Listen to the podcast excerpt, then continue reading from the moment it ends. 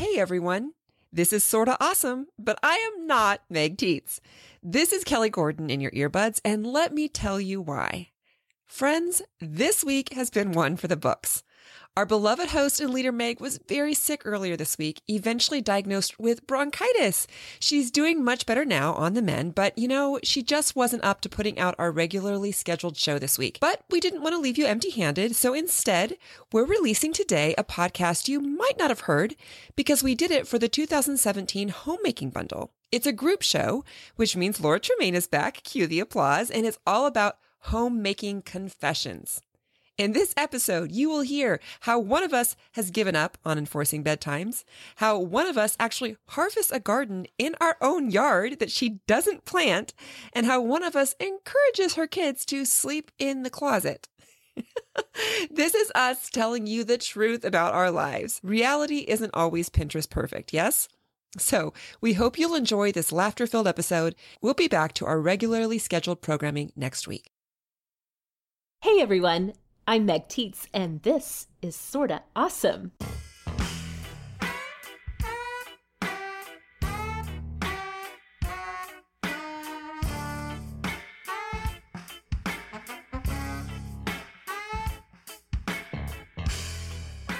Welcome to the show that is all about uncovering the awesome in the everyday. Each week, my co hosts and I give our favorite tips share our best stories, and confide our true confessions as we invite you to join us in the pursuit of awesome. This is a special edition of Sorta Awesome created just for the 2017 Ultimate Homemaking Bundle. We know we have lots of people who are new to Sorta Awesome and maybe new to podcasts in general who are listening to this. So let me give you a little background about who we are before we share with you some of our biggest homemaking confessions. Sorta Awesome is a weekly podcast for women that launched in April of 2015. Each week, I'm joined by one of my dear friends and awesome co hosts, and all three of these women are joining me today for this episode.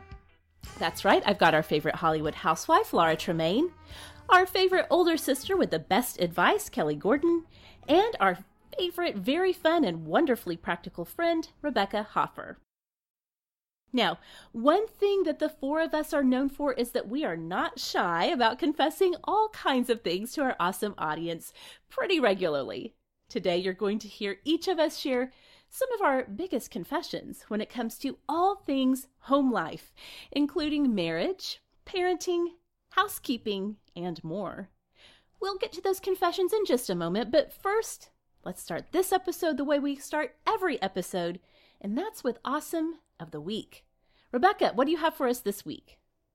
Well, my awesome of the week this time is baby focus because I am currently in new baby mode, focusing all of my energy, which is Earth Mama Angel Baby.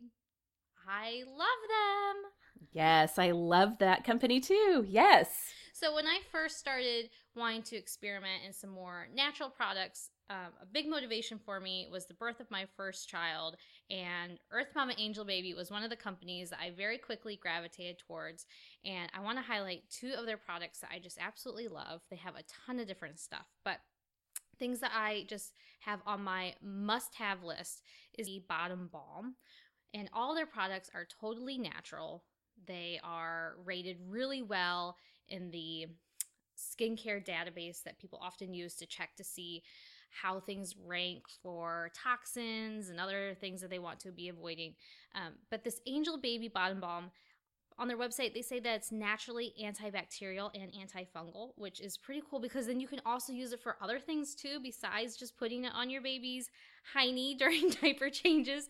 So you can use it on bug bites and minor rashes and scrapes and burns. And it's, I love that it's versatile like that. Plus, I feel like it smells good and it almost doesn't smell too at the same time. Um, I had been using their baby bottom balm for a long time, and then I had to borrow a girlfriend's regular Desitin, and I don't have anything against Desitin or whatever's in it or whatnot. You know, do your own research, that's fine. But after I put that on my daughter, I like felt like I was holding a medicine cabinet in front of me. Like I could smell it through her diaper, through her clothes. And I was like, oh, I miss my Earth Mama Angel baby stuff. So the other product that I absolutely love is their natural nipple butter. And again, I don't have anything against regular lanolin. I've used that in the past too. Um, but their nipple butter is just really nice and it kind of makes me feel like I'm pampering myself in something mm-hmm. that is a very unpampering type of situation with breastfeeding. Yes. um, yes. So it's good on all kinds of dry and cracked skin. So you can use it on your lips. I've used it as like mm-hmm. chapstick mm-hmm. before. You can use it on babies like chapped cheeks or on like heels or elbows, everything. And they have these amazing gift bundles, which I'm kind of crossing my fingers for, hoping that some might be sent my way someday with new baby coming, um, where they package everything up for like you can get like a postpartum kit or a pregnancy kit or a new baby kit.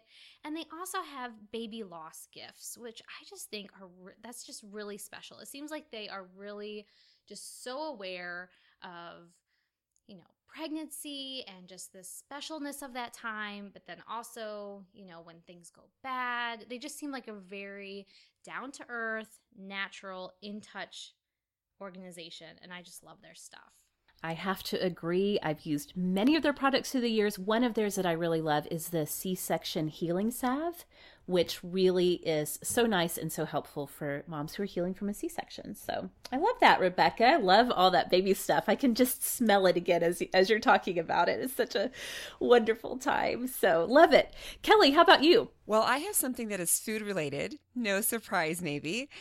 But this time, this is a food item that you just buy. This is not a recipe. This is not anything that you have to make or bake in your kitchen. Uh-huh. It is something that I discovered at Costco, but you can find it a lot of different stores. It's a chocolate muffin, but it's a healthy chocolate muffin. Is it really? Oh, sign me up. I know, right? this it's made by a company called Garden Lites. It's L I T E S you would get these chocolate muffins in your frozen food section. So, okay. like I know Target and Walmart, Costco, you know, Costco's kind of like they'll have it in seasons and then it goes away for a little while. So, you'll just have to check your local stores and see if they actually have it. But here's the thing the first two ingredients in these chocolate muffins are zucchini and carrots.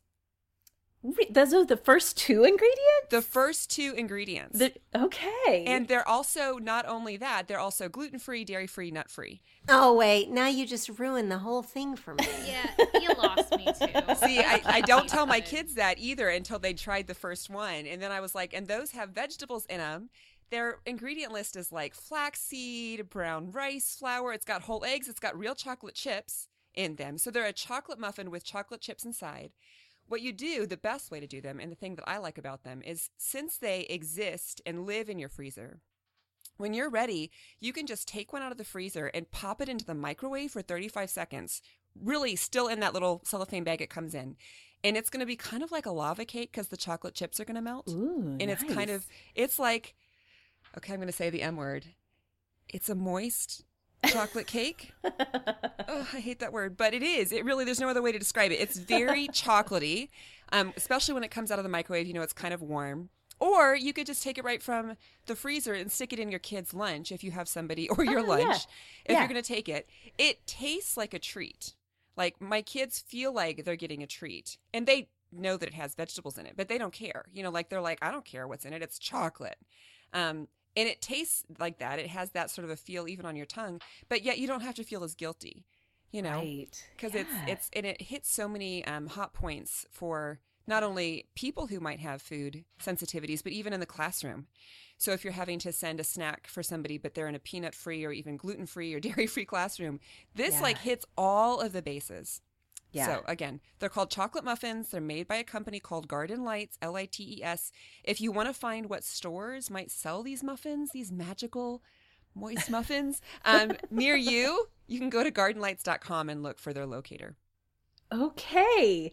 I'm very surprised. Usually when baked goods have vegetables, they're kind of thrown in as an afterthought. So I'm very surprised that the first two ingredients are vegetables. That's amazing. Right. And it tastes good. And it tastes good. Yes.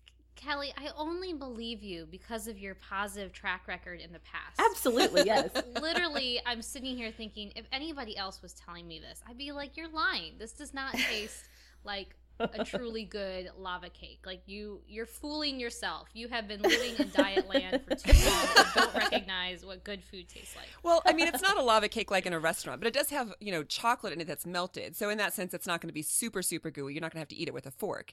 But no, I absolutely, almost personally guarantee that you wouldn't even see you know, like I make a chocolate zucchini cake that has lots of stuff in it, but you can see the shredded zucchini in it. Again, no one has ever refused this cake. It is so yummy and good. Doesn't matter that it has zucchini in it. But these muffins, you can't even tell. Like if you handed it to somebody and said, "Here's a chocolate muffin I made for you," they would never know that it has vegetables in it.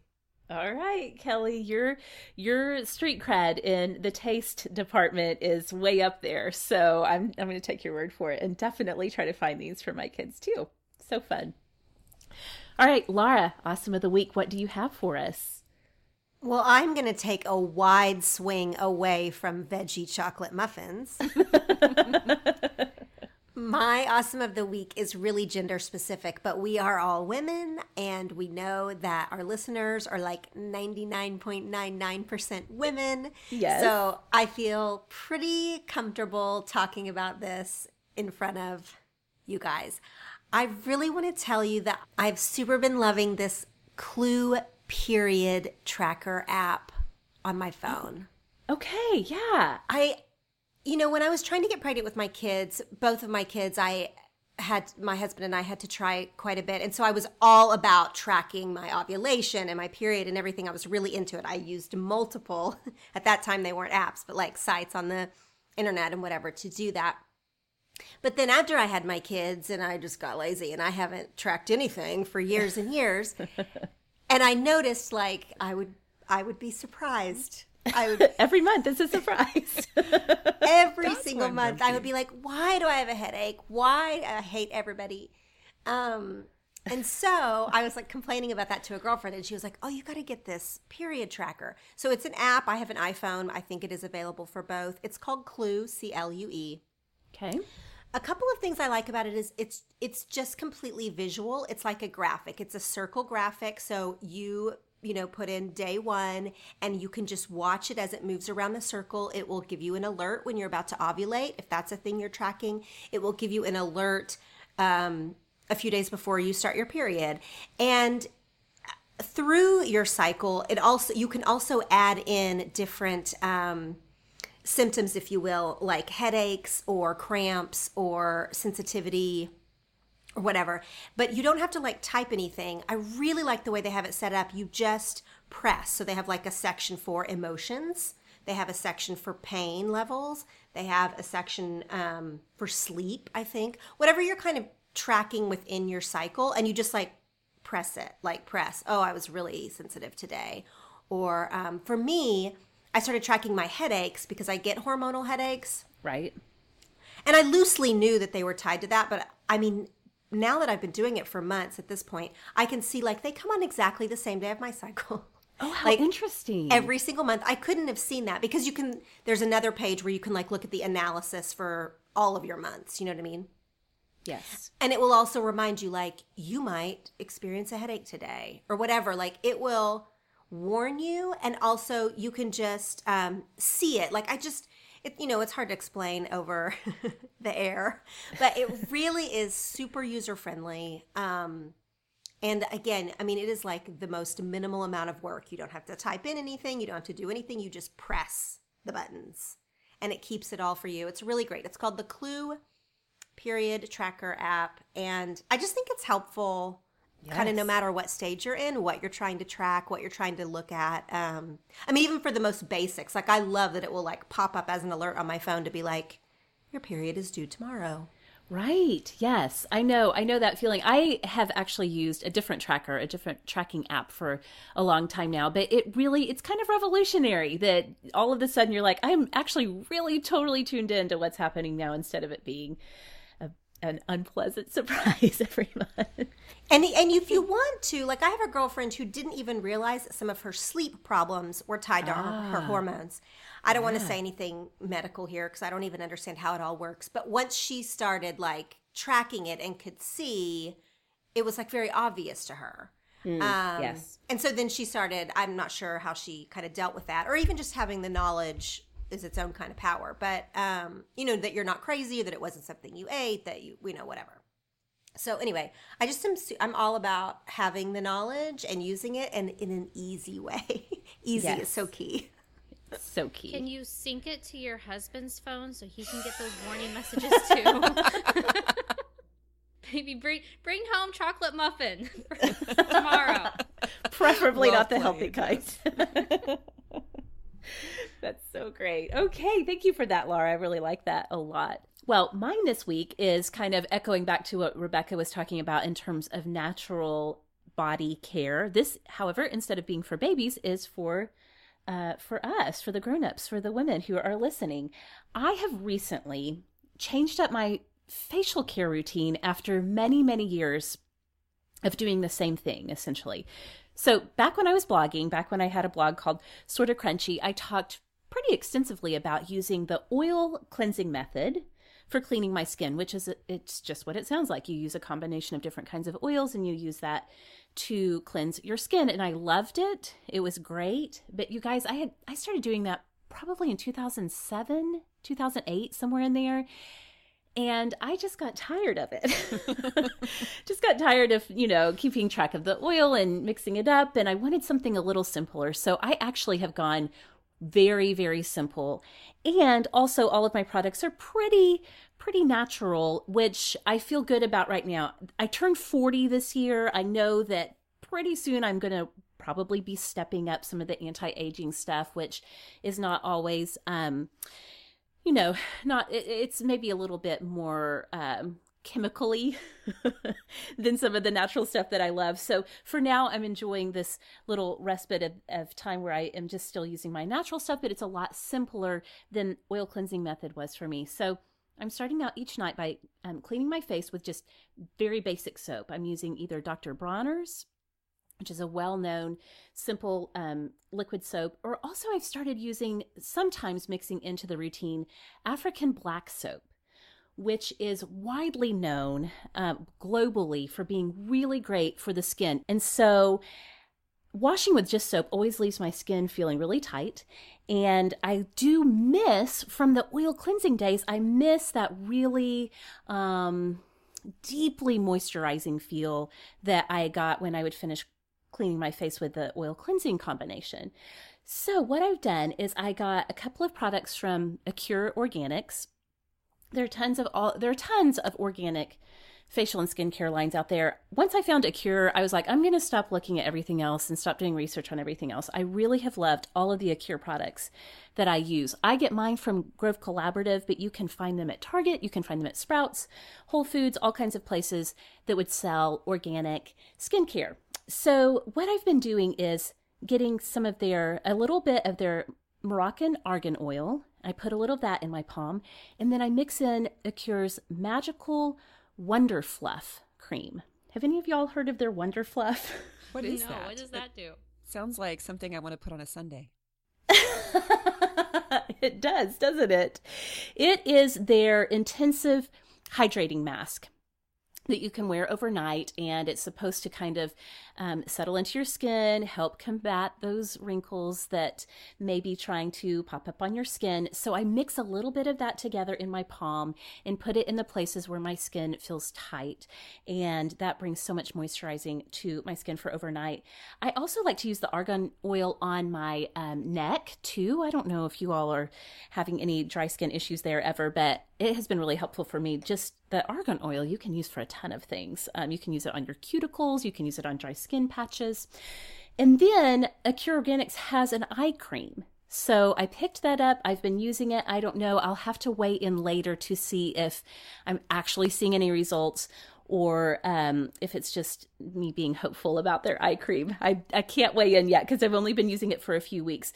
But it's just been so nice to still have a natural skincare routine in the evenings that I really like to use before bed. And it's just been so much more simple than the oil cleansing method that I used for years. So I wanted to be sure to tell you all about it.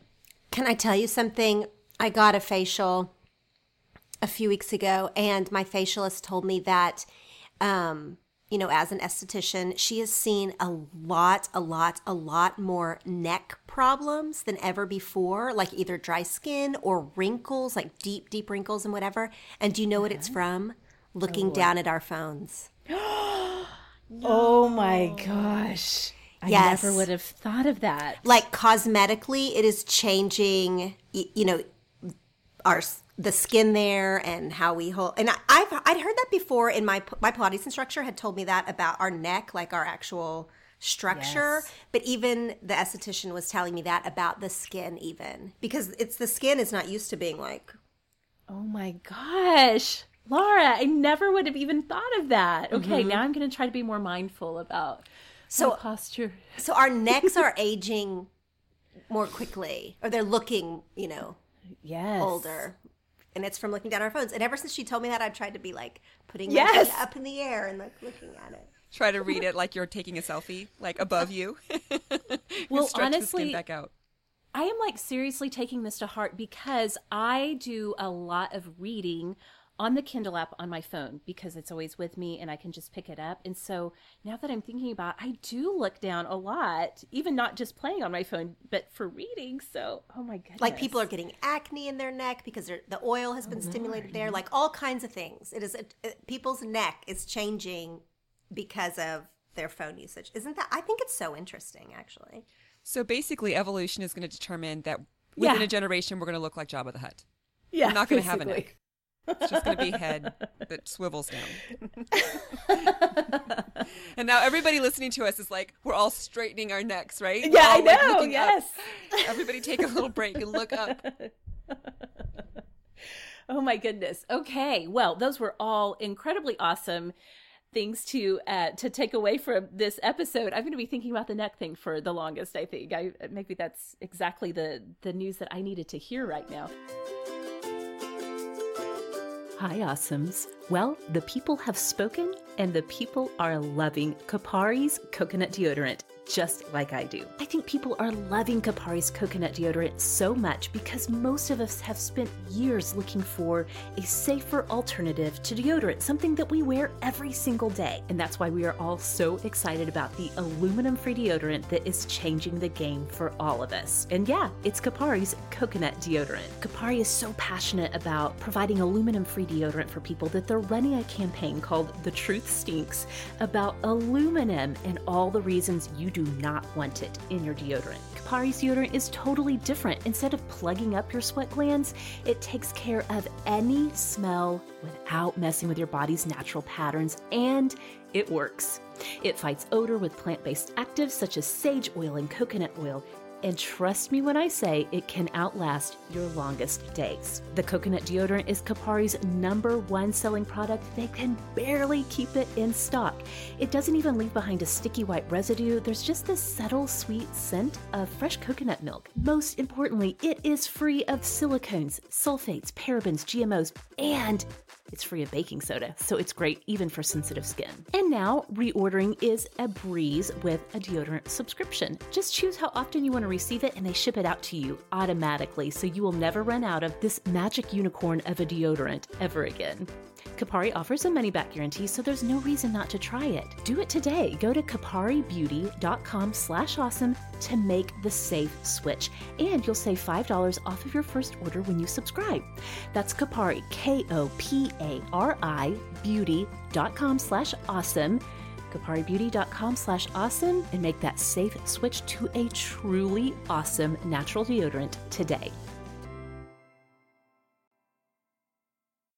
Well, like I said at the top of the show, we have put together an episode filled with some of our best confessions. Now, of course, all of us, the, the co hosts and I, we all try to do our best, like you do, those of you who are listening in all areas of home life. But listen, there are some things that we do that are like totally, completely normal to us. But we realize when we start saying them out loud that they might raise the eyebrows of other people. So we have brought some of our confessions to share with you today. Rebecca, would you mind to get us started with your first confession? Of course. Well, when my husband and I moved into our first home, uh, we I had these dreams of possibly having a small garden. A lot of my friends were gardening. And I thought, you know, now that I'm out of an apartment and I'm on my own in like a real house with a yard that I can control, what fun it would be to have a garden. And so I was talking to my neighbor about this. And my neighbor that year planted a small garden for me. And it was so kind of him. And I was so impressed and so thankful. He's like, I mean, today I think he's like 82, 85, something like that. And he planted some zucchini plants and some tomato plants for me in a patch of my flower bed. And you guys, for like the past six years, my neighbor has planted a garden for me. you were like, You're so good at that. I'm just going to let you keep doing it. I don't know why he keeps doing it, other than I guess, I don't know, he likes me, but I tell you, I'm like the only one in the world probably who outsources their gardening to the elderly. I don't know what is going on. And and he'll water it if I'm being um, neglectful. He's like staked up my tomato plants before. I mean, he just he really takes care of me. And the worst part about it is is that I don't like tomatoes. And Oh, nobody no. in my family really does except for my husband and he'll eat like one, like two. Like Right. we don't need like full tomato plants. So I have tried to can salsa with them and that usually works pretty well, but I got to tell you like I almost feel I mean I feel guilty, I feel blessed, I feel all the emotions. I kind of feel like I might be over it. Um he's like 82, 80 85 years old and he's out there gardening for me. Tending I'm, to I'm 35. I What's know, wrong I was with gonna say. tending to the garden of the 30 somethings out there. I have no disabilities. Why am I making him do it? Oh, but he's so kind. oh, that's a good one though. That's that is funny. I I never would have guessed that you were dependent on elderly labor to have fresh vegetables, Rebecca. But okay, that is a good one. Kelly, what is your first confession? Oh my goodness. I guess my confession is one that I didn't really know at the beginning was even something I could say out loud because it seems so wrong, but it is that I don't really enforce bedtime on my kids. Really? Yes. How does that work out for you? What I mean is, when they're little, obviously, when they're babies or toddlers, you have some control over that, right? But as they got older, and as we've said on the other show that was part of this homemaking bundle, I solo parent a lot and I have four children. It is too difficult if I had that be my goal, was to get them into bed, quote unquote, on time. And usually, if you're doing an on time bedtime, it also is an earlier bedtime. And even when they were babies, I have never been able to get my kids into bed before 8:30 or 9. Like it, there just there was no way. I just couldn't. It was between dinner and then, you know, bathing if you're going to have a bedtime routine, which we do do. So, I have now for a few years just kind of let that go. I've said it is too stressful for me to try to meet what seems like on the surface a very reasonable and good thing for most people.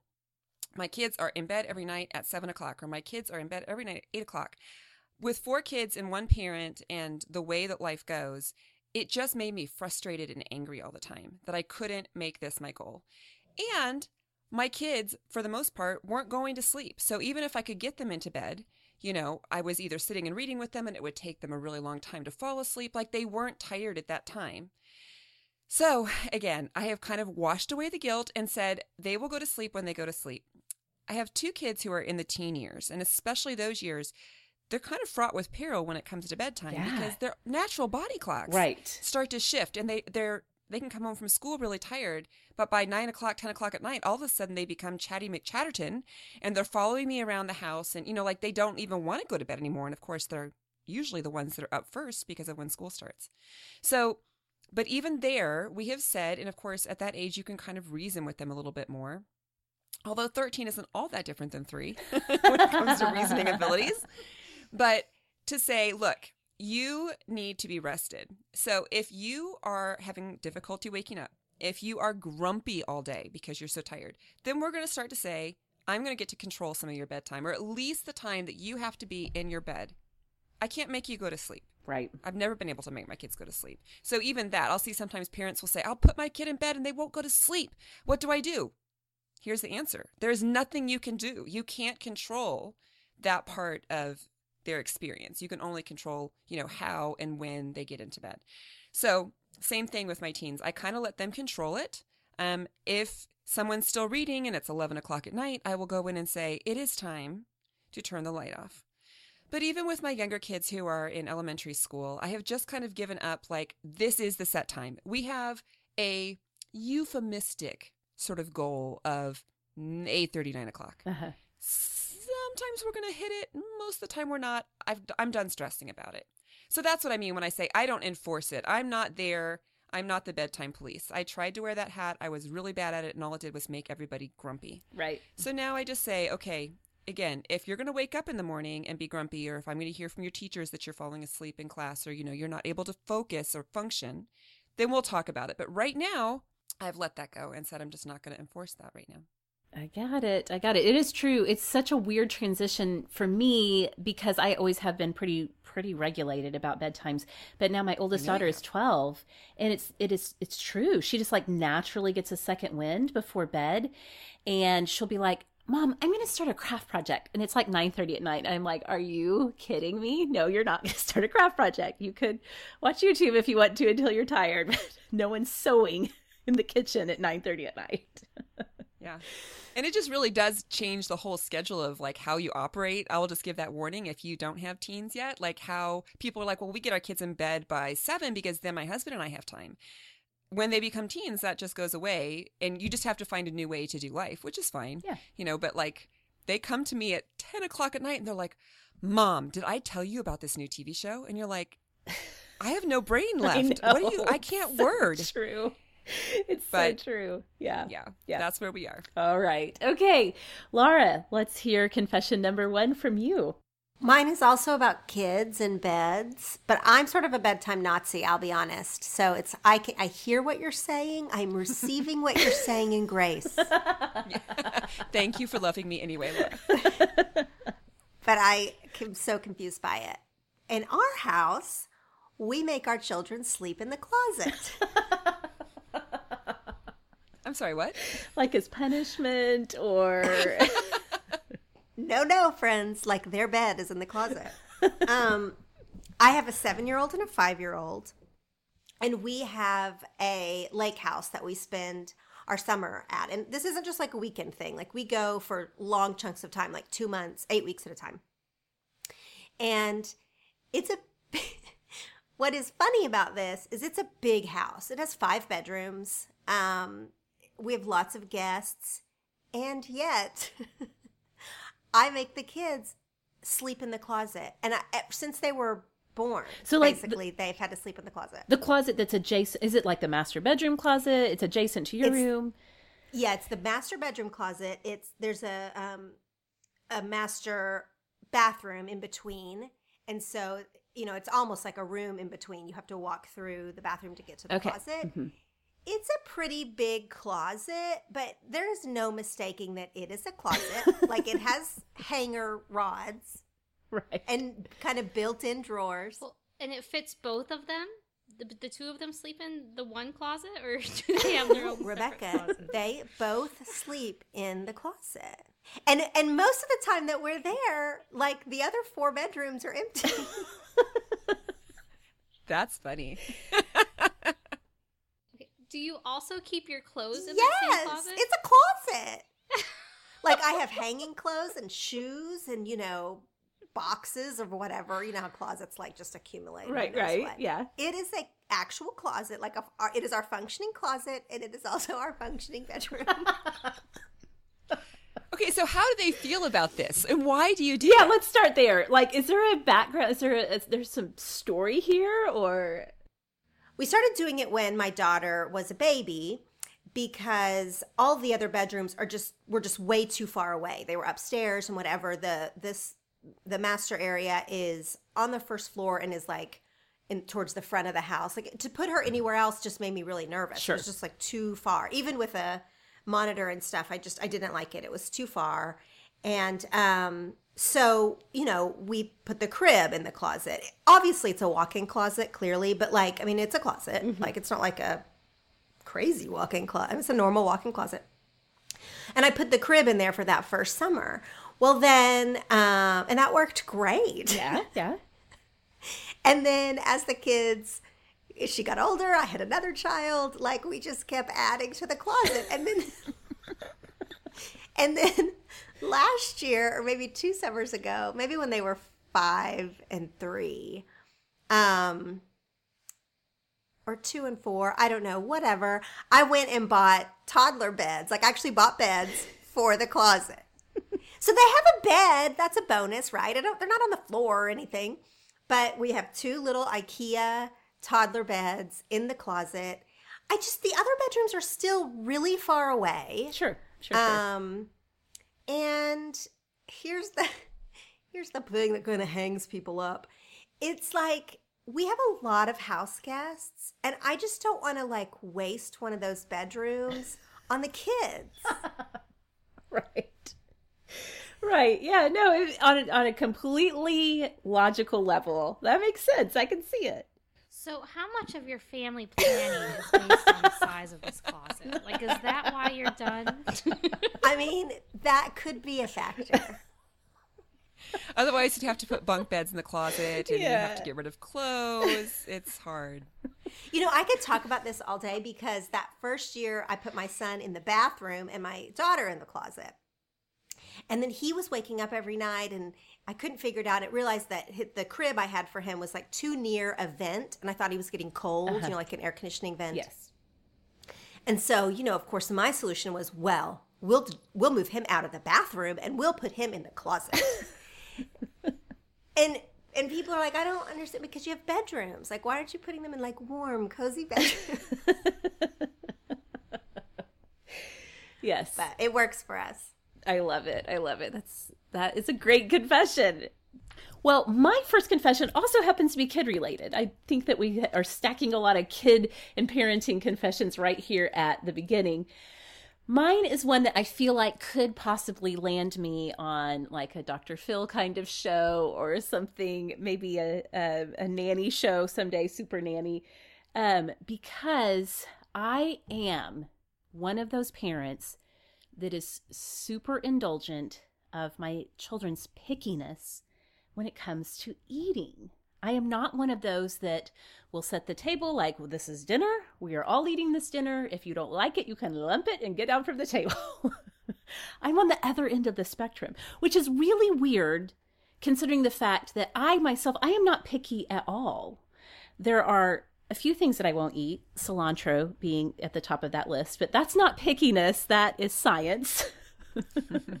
so, but generally, really, I will eat almost anything. But all of my kids, we- have four kids, all of them have had those sort of picky toddler preference stages where they don't want to eat, you know, the spicy chili that their dad cooked or whatever. And so I am one of those who will keep the fridge stocked with um, tubes of yogurt, string cheese. We do lots of like um, chicken nuggets that you just heat up in the oven. All of the things, all of the bland cardboard food that toddlers and preschoolers like to eat. And we just go with it. And it drives my husband crazy, you guys. It drives him bonkers because he definitely is one of those people that is like, everyone should eat the same thing. It's ridiculous to make two meals for every meal, one for the little ones and one for the rest of the family. So what we kind of came to a compromise in that by the time the kids hit about 4 years old, I start weaning them off. Start the weaning process. weaning them off chicken nuggets Yes. or mac and cheese. yes. I buy you guys every week I buy one of those Sam sized um big big packages of Annie's mac and cheese. There's always Annie's mac and cheese in our pantry.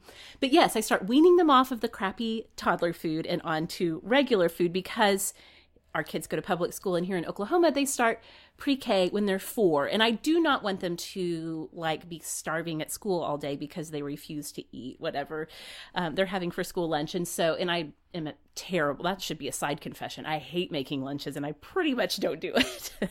My oldest likes to take her lunch so she just makes her own now. But anyway by the time they're about 4 or 5 they're they're weaned off of the the crap food and onto regular normal real food that the rest of us eat. But yeah, I'm one of those moms and I'm kind of like Kelly in that she's accepted that she's not ever going to be a good bedtime enforcer. I'm never going to be a good eat eat the food that we're all eating enforcer. That's my first confession. Do what you gotta do. Do what you gotta do. That's right. Okay, let's move on to our second round of confessions. Rebecca, what do you have for us next? So you said at the top of the show here that some of these things seem very normal to us, but that they might raise some eyebrows. This one definitely falls into that category. Um, yes, I am a stay at home mom, but I do not do my husband's laundry. He does his own laundry. Really? I don't think this is a big deal at all. but I've been told otherwise. okay, I feel like there's some backstory on this too. Yeah. What's the backstory? Well, um, the backstory. What is the backstory? See, it's not even that big of a deal. It's just what it is. It is what it is. Um, when we got married, uh, we both had full time jobs, and I don't know, call it the feminist in me or what whatnot. I didn't think it was necessary for me to adopt doing his laundry on top of my laundry. I mean, we both had full time jobs, so we both just found time to do our own laundry. And then when I became a stay at home mom, we I experimented with doing his laundry, but I just hated it so very much. Really? I did. I really, really did. Because here's what would happen is it would be like, I don't know, eight o'clock in the morning, he'd be leaving for work and he'd bring down his load of laundry or his laundry basket full and he'd set it down in the living room say hey i really need laundry done can you do this for me today and I don't know, maybe it's part of my Myers Briggs type or whatnot. I can't stand being told what to do. And it just would bother me so much. I'd be like, you don't know what my schedule is today. I mean, I'm thinking this in my head. I never like went at him with a kitchen knife or anything. Like, how dare you ask me to do your laundry? But I just, yeah, I just felt like, you know, I have my own agenda and it's not necessarily doing laundry today. Um, because I don't like to do laundry every day. I don't do a load of laundry every day. I don't have a regular laundry day. I do laundry when I run out of underwear. And that's just the fact of the matter. or when we start running out of clothes, that's when I do laundry. And another thing is that my husband does not work that way at all because that's not the responsible, mature way to handle your laundry. He does laundry when he has enough to fill a load. So when his laundry basket is full, he knows that that equals one load, and then he'll say, "Okay, well, I need this done," and I'll be like, well, but are you out of underwear? Like, do you have no shirts to wear tomorrow? Like, why does this have to be done today? so, and we have just found that he's happier when his laundry basket is empty more often. I'm happier when it, my laundry basket is overflowing, and then I'll take care of it. And so I manage my laundry and the children's laundry because they're too little. But do you have do you have an age in mind where like your oldest you're going to be like okay now you're going to learn how to do your own laundry. Now well, you're eight so now you do your own laundry. I should but i mean that's another confession i'm pretty bad at chores and teaching my kids how to do responsible things which i need to fix. But no i don't have a date in mind. Uh, it would be like last year, three years ago. you know, like out of the womb, start doing your own laundry. Oh my goodness, I love it. Have you guys? Do people in your life that know this? Do they comment on it? Like, do they have have they ever made any snide remarks or anything along so, those lines? my husband is a very tidy individual and i learned early on in my marriage i would go around and pick up the house before a company would come and one day i looked at these things that i was gathering from all areas of the house and i was like i every single one of these things is my responsibility none of this is my husband's stuff Uh-huh. And I just had this aha moment that I am the messy one and he's the tidy one. And yes, it has come up with my friends that, oh, well, it must be nice to have a husband who never leaves anything laying around. It must be nice to have a husband who likes to help clean on Saturdays. I mean, I we do have a unique situation. I do feel very blessed. Um, but it works for us and he's not at all upset about it. Yeah. Like it, he's not. He doesn't care two hoots Yeah. about the fact that it's so easy for him to come home at the end of the day and throw in a load of his laundry. Yeah. Yeah. It, it really doesn't bother him at all. So it works for us. I got it. So, Rebecca, did this come out of how you grew up at all? I like did growing up, did you do your own laundry or did you see your parents doing laundry separately or something like that? No, I think my mom did everybody's laundry. Okay. I don't even think I started doing my own laundry until college, probably. Mm-hmm. I, I don't know. Maybe that's the problem. Is that I'm spoiled. and I don't want to do any laundry. oh my goodness. That's so fun. Okay. That was a good one. That was a really good one, Rebecca. Kelly, what do you have next for us? Well, it kind of leads off of what I just asked Rebecca. It is that it took me years, and when I say years, I mean decades, to learn that I don't have to do everything the way I grew up Aha. when it comes to home life. hmm And I really can't say enough about how far this extends into the far outer recesses of my life. Um, I will give you a couple of examples. And really, to know, to understand this story, you have to know that my mom is the, I don't want to say perfect, but like she's like the ultimate stay at home mom. Okay. Like it was what she always wanted to do. It really is her life dream. Um, so she poured everything into it um, and just did a phenomenal job. So, of course, as we all know, what you grow up with, you think is normal and the quote unquote right way to do things. So, I grew up in a pastor's family. My mom also grew up in a pastor's family. So, the way she had grown up her whole life was that the centerpiece of our entire week, especially when it comes to food, is the Sunday dinner. So you would be at church all Sunday morning, and then you would come home and you would have this huge meal, like really almost a feast, every Sunday. And that would be like that's when the dessert was made every week. There were always homemade rolls. It was a big deal. Wow. Yeah. And so, and then we would all take naps and go back to church at night because that was what we did That's in those right. days. Yes. Really glad we don't do that anymore. But that was like the rhythm of our Sundays.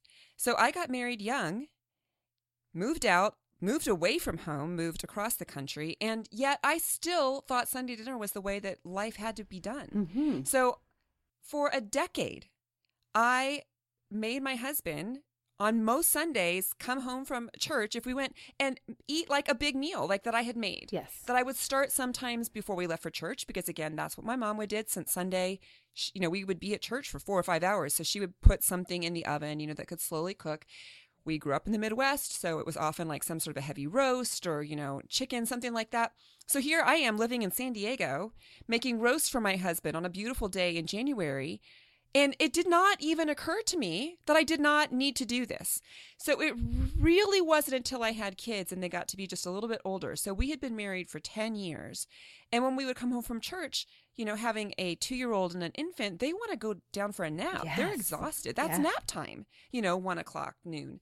And so I was also frustrated, like, how are we going to eat dinner? And the baby won't even sit up. Like, wake up, wake up from your chair, eat your food. This is what we're supposed to do. This means that we're a good family. And it finally occurred to me, like, I don't have to do this. Why am I doing this? I'm not in a pastor's family. Church isn't everything. I'm not at church for four hours. Why am I doing this? Right. Yeah. And so I stopped doing it, but it really it took me so long. I would say decorating seasonally also is one of those things that I did because my mom did it. I do like seasons. So I felt like with every season, you need to change out your whole decor, not like a few things. the Like, whole thing, all of it. the whole thing. Yeah. Like every Chotsky. And my mom also just, that's how she decorates. You know, there's just stuff on everything. Um, every shelf, you know, there's pictures, but it all gets changed. It all gets changed. And so I did that. Again, even living in San Diego, you know, like we would put out all the snowmen in San Diego in January. Yes. You know, because else, how am I going to know what season it is? it looks the same. It looks the same outside my window. So my mom would send me a box of fall leaves and I would like tape them to my wall. It was really, I- it was a, like you could pin that. It was a really cool decorative trip using scotch tape and dried leaves. Beautiful. Um, but again, it, it took me even longer than figuring out the Sunday dinner deal that it's too much work for me. Like it started to become a burden and I didn't enjoy it and it was just driving me kind of cuckoo. Yeah. And I thought, why am I doing this? Yeah. I don't have to do this. Right. And it wasn't really sometimes until you find friends who are like, oh, I just don't do that at all. And you went, I That's- didn't know that was a, a thing. Yeah, that's Is an that option. I could take that off my card. yeah. So it's in some ways it's kind of a meta confession because it's still ongoing. I think there are still things in my life. Um, I was just talking to my sister about a family gathering for a holiday, and we were saying it's so stressful um, to have a big meal at our mom's. Um, I said maybe we could just do something simple like order pizza. and she was like, "I'm sorry, do you know our mom?" like there will never be a holiday gathering that pizza is acceptable never and i'm like i know but it just to me i'm thinking isn't it like it's a lot of work that's not okay so just learning to you know in your own life what are you doing Yeah. because you enjoy it and because it's a good thing and you want to do it and maybe there's some things that you can let go of because it's just how you grew up That's right. That's right. Rebecca let go of Nate's laundry and everything worked out fine. right. So and I am so happy about it. Okay, Laura, what is your next confession? My next confession is not meta. It is, in fact, very tangible.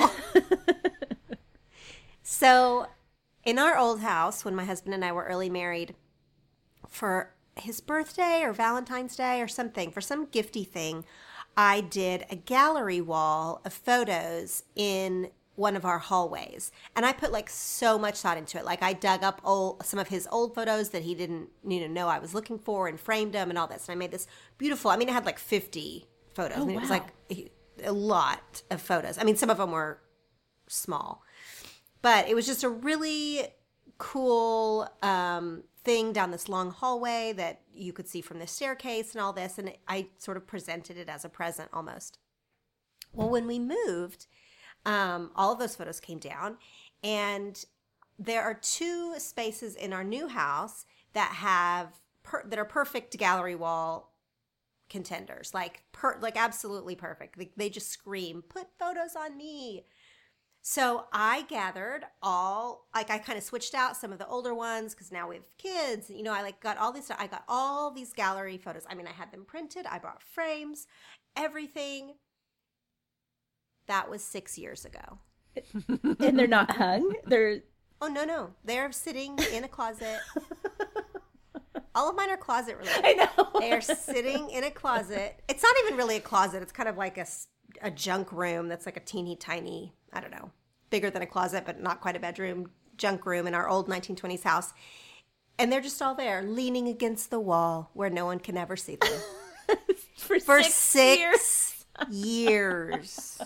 now you're going to have to go get new photos made because the things that you printed six years ago aren't even current No, Kelly, that would maybe be true, but for the fact that I still occasionally print photos and have them framed and just add them to the pile.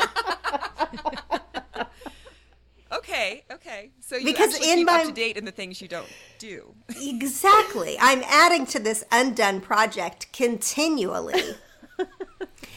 and like every year it comes around and I'll be like, you know what my one goal is for, you know, 2017 or whatever? It's to do that stupid gallery wall. And then we'll get to Christmas of that year and i'm like, you know what my goal is for next year?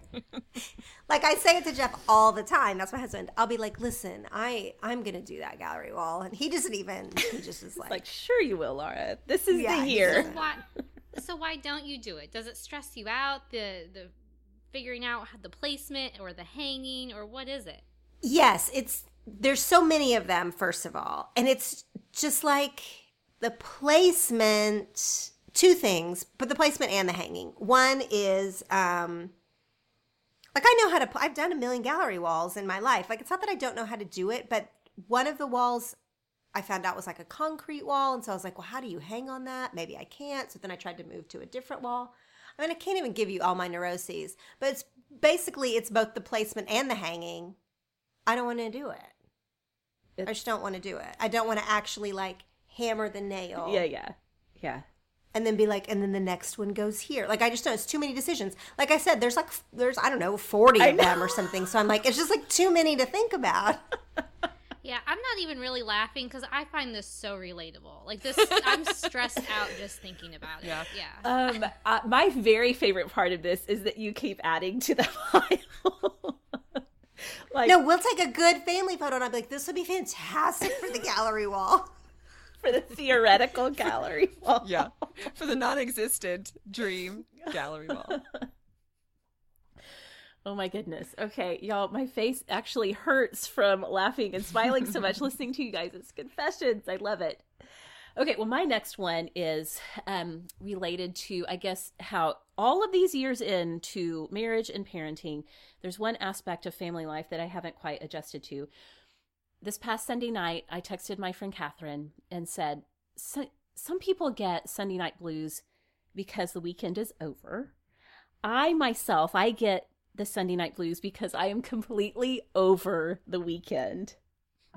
I am so bad at weekends, you guys. And I think it is because somewhere in my brain, even though my husband and I have been married for almost 19 years, our oldest child is 12. Like, I've been doing this wife and mom gig for a long time, but there is part of my brain that cannot forget that back in high school and college, weekends were for just completely messing around, doing whatever you wanted to do.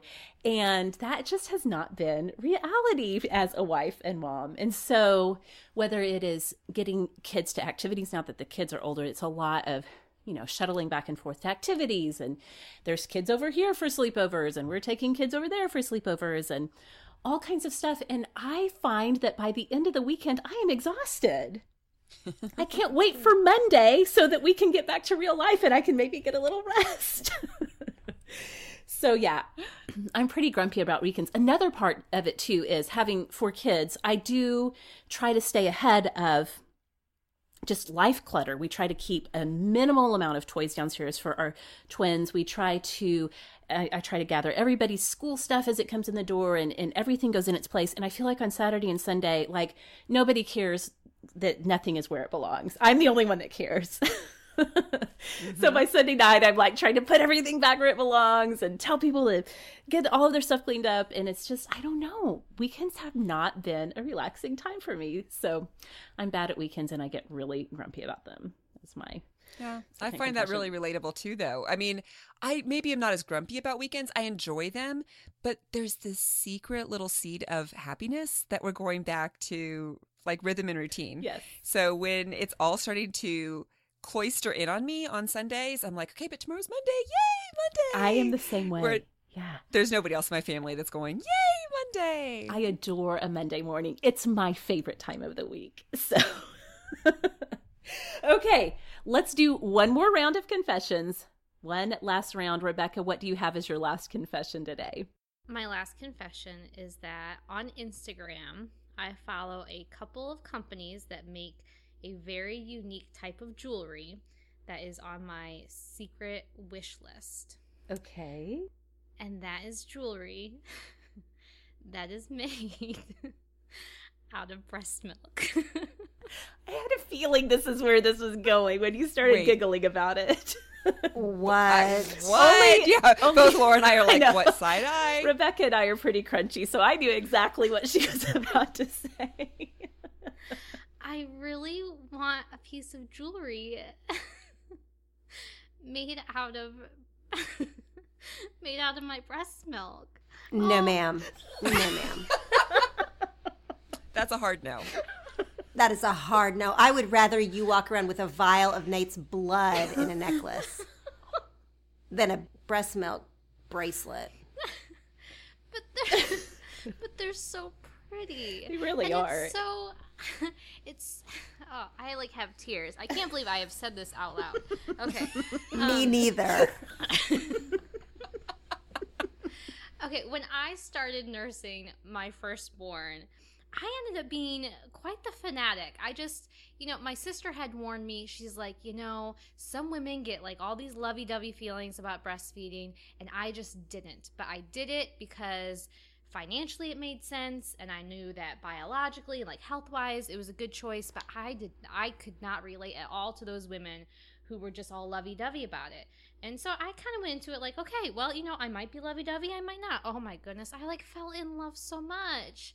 And I ended up nursing my kids for, well, a lot longer than I expected to. And I still have a bag of frozen breast milk for both of my children in my freezer. And I would just love to have a. Kelly. Kelly like Wait, can't keep it together. That's like a confession right there. You have a bag of breast milk. How old is your youngest child right now, Rebecca? Well, Four? Yeah, he'll he's about almost five. So it's been in your freezer for five years. Like you've cleaned your freezer and gently put the breast milk bag back into the freezer. Well, yes, but I have multiple bags of breast milk from him. Like I probably have like ten, but that's because but that's because Just in case. I well. no, this makes sense. I was I wrote an ebook all about breast milk and I knew that as a blogger and this ebook author that I was going to want to take some photographs from time to time of breast milk or frozen breast milk and that I would want it on hand and no joke like 2 years ago I got the milk out and I like did this like little photo shoot of this anyway. Yes, I and I just think it would just be so awesome. Wait, can we get back? Describe the jewelry because what I am picturing is so grotesque. no, it's really pretty. It really is. I'll let Rebecca It's- describe it. It's like a pearl. It's like mother of pearl. Is yeah, to this It's sort of like aesthetic. a creamy white gem. Mhm. And they, you know, they do different shapes or like pendant necklaces or earrings or these different settings on rings, and they're really just very pretty. And I just think how amazing that like for so long I fed my children from my body. It's like the ultimate like I am woman, hear me roar type display. I don't know. I I I know you guys. I just lost Yeah. everybody. They they they, they make uh, diamonds out of your loved one's carbon as well, and diamonds are beautiful, but still, you should not be wearing grandma on your ear. Like there are just some things. Okay, well, I haven't invested in it yet, but I, it is something that I daydream about, and I follow these accounts on Instagram. If anybody wants to look one up, you can search for uh, just breast milk jewelry is one that I follow at breast milk jewelry, and it's beautiful. I have heard a lot of crazy things on this show, and I really think that that tops it. I really do.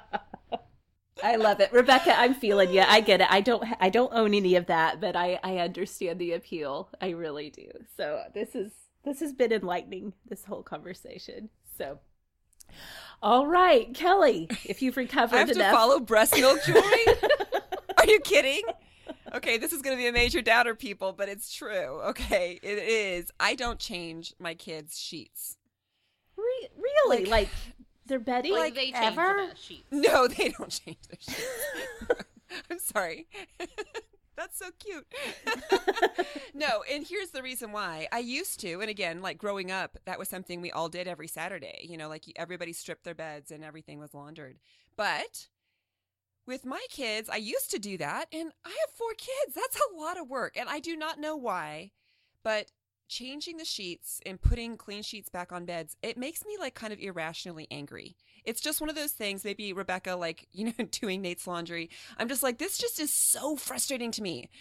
And oftentimes when you have kids, what happens is you wash their sheets, and that's the night they get a bloody nose, have an accident, or come down with a stomach flu. yeah, yeah, yeah. That's very accurate. hmm So they're going to get washed at some point, is my rationalization. So I do not need to have them on a schedule or put them like this is every Saturday or once a month, we're going to wash them. And really, what pushed me toward this was when we got bunk beds. hmm Um, for a short time, we lived in a three bedroom, you know, townhouse with four kids. And so we had to have, you know, two sets of bunk beds just to sleep everybody.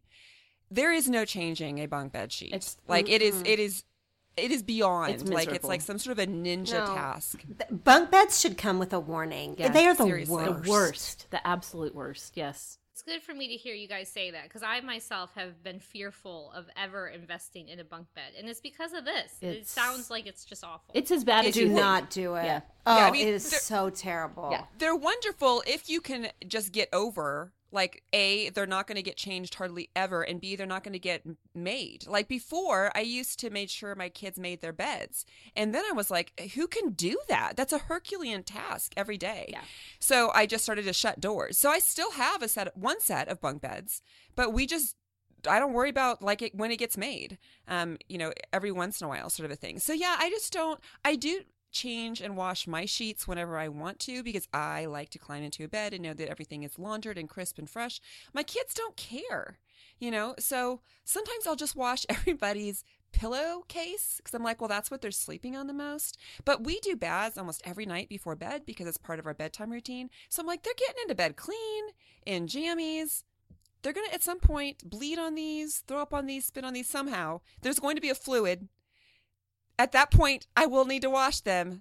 We're going to wait till that moment. It's kind of like what you're saying, Rebecca. Like once I have no underwear, then I will do the laundry. Right. Once Yeah. there is some sort of bodily fluid contaminating my kids' beds, then I will wash them.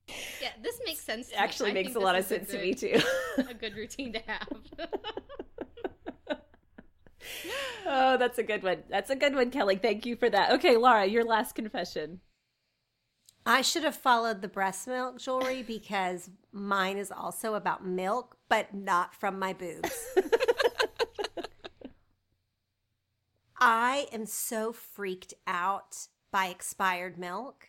Like, I am so freaked out about it. And I will smell the milk. I mean, like five days before it's supposed to expire. And I'll be like, this is bad. This milk is absolutely terrible and sour. but here's the thing I don't taste it or even toss it. I just put it on the cereal and hope that it, someone will say something if it tastes weird.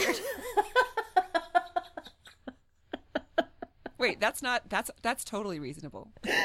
The kids are there to be the guinea pigs. Well, that's true. and your spouse or your significant other. yeah.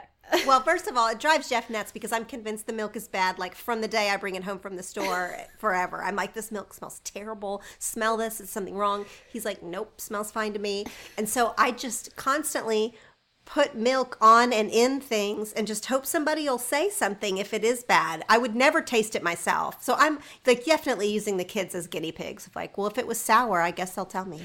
You know, it's interesting that you say that. I think milk smells bad all the time too. Like I just I just don't like the smell of milk ever. So that's funny. Do you drink milk or do you put it on cereal or anything like that? I'll eat cereal, but literally only like the day after I've purchased milk. Like when I know there is not even a chance Yeah. that it's bad. Yeah, yeah. Um, and then of course I put milk in a lot of things I make or whatever. Yeah. But I I won't really drink milk. Like oh, I will never like drink Yeah. milk because of my drink. Yeah, yeah, yeah. No. Okay, I've never heard anybody else say that they cannot stand the smell of milk. I and for me, I don't even necessarily think that it's bad. Like I guess part of my brain is like this can't possibly be bad. I just still think it smells awful. I have ever since I was a kid. So interesting.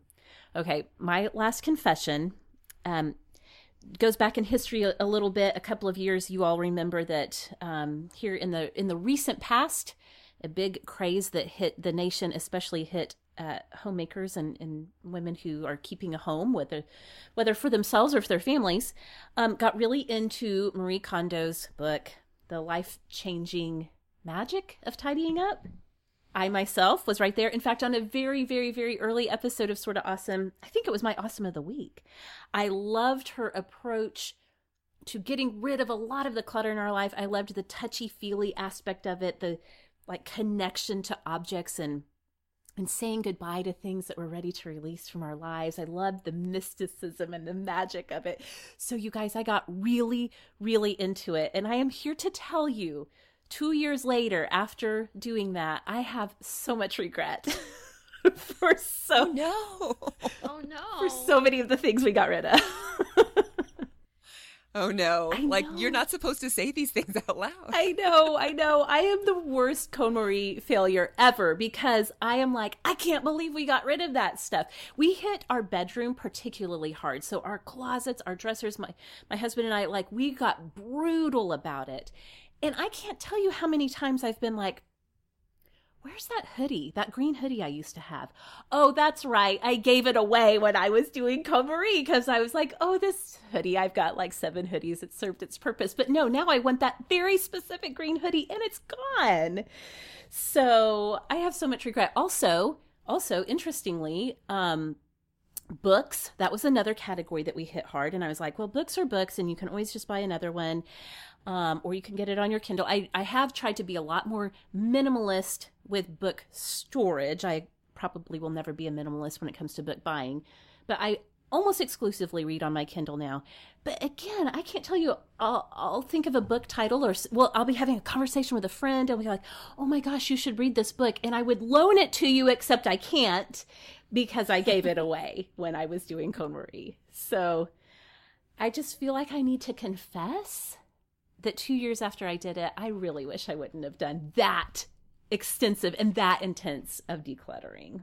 I've been there. I've gotten rid of things. I wasn't really doing KonMari, but you know, get rid of something especially I feel like if you're in those childbearing years where you've had babies or you're, you know, you're in between babies and you're like, I'm never going to fit in that again or I'm never going to wear that again. And then you get to a certain stage and you go, wait a minute, what happened to my white jeans?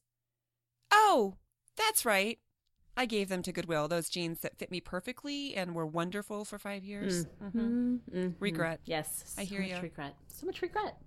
Okay. Well, thank you all for letting us confess all of these various homemaking confessions to you today.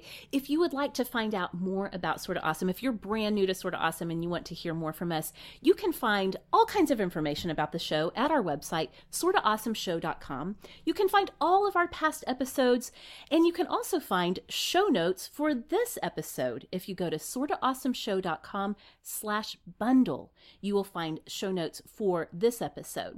If you're new to podcasts and you'd like to learn more about how to listen to shows like Sorta Awesome or other podcasts, we have a guide just for beginners on our site as well. You can go to sortaawesomeshow.com slash podcasts 101 to find all the information that you need to get started as a podcast listener. All of us are on social media. If you have any confessions you'd like to share with us, if you want to agree or disagree with some of the things that we said today, we'd love to hear from you on social media. So let's give everyone a reminder where they can find us all around the web. Rebecca, where can we find you on social media? You can find me at simplyrebecca.com, and then I'm on Facebook, Twitter, and Instagram at simplyrebecca. And Kelly, how about you? On Twitter and Instagram, I'm at Kelly at Lovewell, and at Facebook, I'm facebook.com slash lovewellblog. And Laura? You can find me on Twitter at Laura Tremaine and on Instagram at Laura.Tremaine. You can find me on Twitter and Instagram at Sorta Awesome Meg. You can find the show on Instagram at Sorta Awesome Show, and you can always find us on Facebook at facebook.com slash sorta awesome.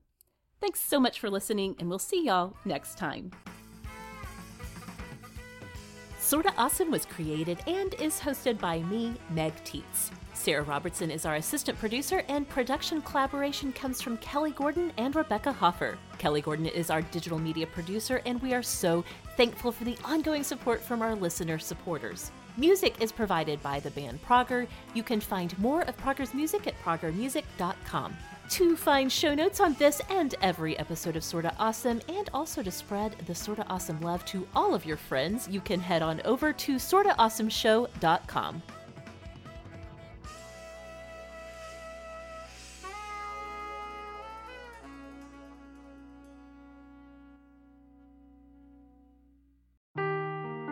Seeking the truth never gets old. Introducing June's Journey, the free to play mobile game that will immerse you in a thrilling murder mystery. Join June Parker as she uncovers hidden objects and clues to solve her sister's death in a beautifully illustrated world set in the roaring 20s. With new chapters added every week, the excitement never ends. Download June's Journey now on your Android or iOS device or play on PC through Facebook Games.